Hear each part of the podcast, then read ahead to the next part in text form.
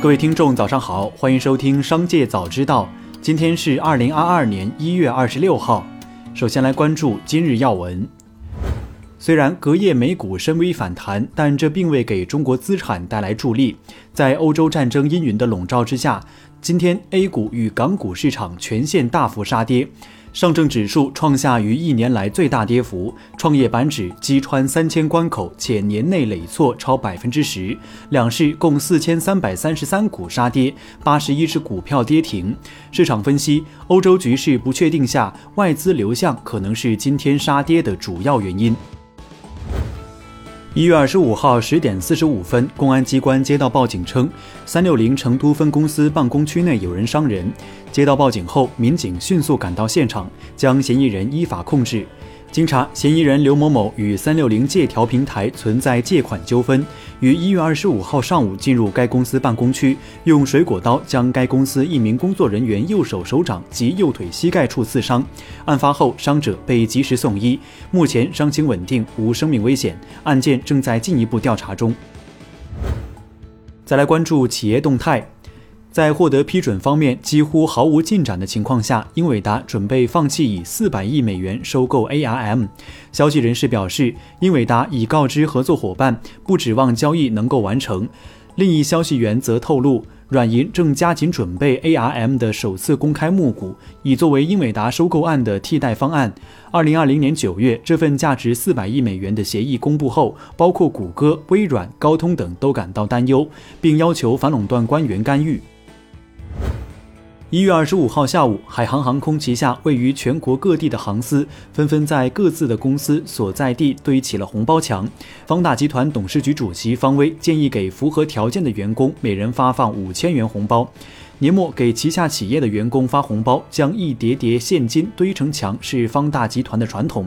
不过，在民航界，这样的发红包方式还是首次。二十五号，腾讯集团发布反舞弊通报，PCG 影视内容制作部组长张萌利用职务便利为供应商谋取利益，并收取供应商好处费，其行为触犯了腾讯高压线，被解雇处理，永不录用。同时，张萌因涉嫌犯罪被移送公安机关处理。此外，腾讯还通报了付费实习等违规行为。一月二十四号，汽车后市场服务公司途虎养车在港交所提交上市聆讯申请，计划筹集三到四亿美元资金。根据公司的招股书，二零二一年前三季度公司的营收为八十四亿元，相较于二零二零年同期的六十亿元，同比增长百分之四十一点八。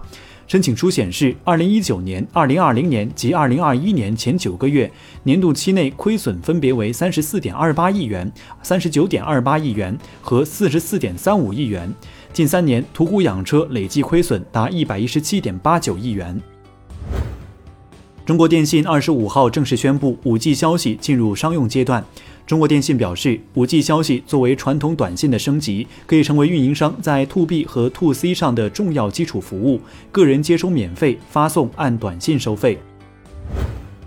继去年十二月官宣消息之后，力帆科技和吉利汽车的新合资公司有了最新进展。一月二十四号晚，力帆公告。国家市场监督管理总局决定，力帆与吉利可以实施集中。宁波吉利汽车实业有限公司与力帆设立合资公司，定名为重庆瑞兰汽车科技有限公司，注册资本六亿元，双方分别持股百分之五十。据报道，电动汽车新势力哪吒汽车计划在香港上市前融资五亿美元。该公司相关负责人表示：“这个信息我们目前还没有听说。”据悉，哪吒目前正与融资顾问合作，新一轮融资后市值约在四百五十亿人民币左右，而融资的规模和时间等细节尚处于初步规划，可能会发生变化。一月二十四号晚，格力电器发布未来三年股东回报规划。第一，格力电器二零二二年至二零二四年每年进行两次利润分配。第二，在公司现金流满足公司正常经营和长期发展的前提下，公司二零二二年至二零二四年每年累计现金分红总额不低于当年净利润的百分之五十。近日，西贝餐饮董事长贾国龙回应西贝是否融资、该不该上市的问题。贾国龙表示，确定了要融资、要进入资本市场，要把资本的能量运用起来。他表示，疫情对他有很大的触动，自身的力量还是有限，想要有大的发展，还得要用资本的力量。一月二十五号，比亚迪声明称，近期网传比亚迪起火引燃隔壁特斯拉，引起社会关注。此传闻与事实严重不符，系属造谣，已严重侵害了比亚迪合法权益。对此，比亚迪已申请立案，并要求相关侵权人公开道歉，支付一百万赔偿金。最后，再把目光转向海外。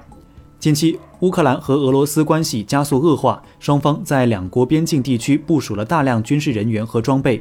美国、乌克兰和北约声称俄罗斯在靠近乌东部边境地区集结重兵，有入侵之势。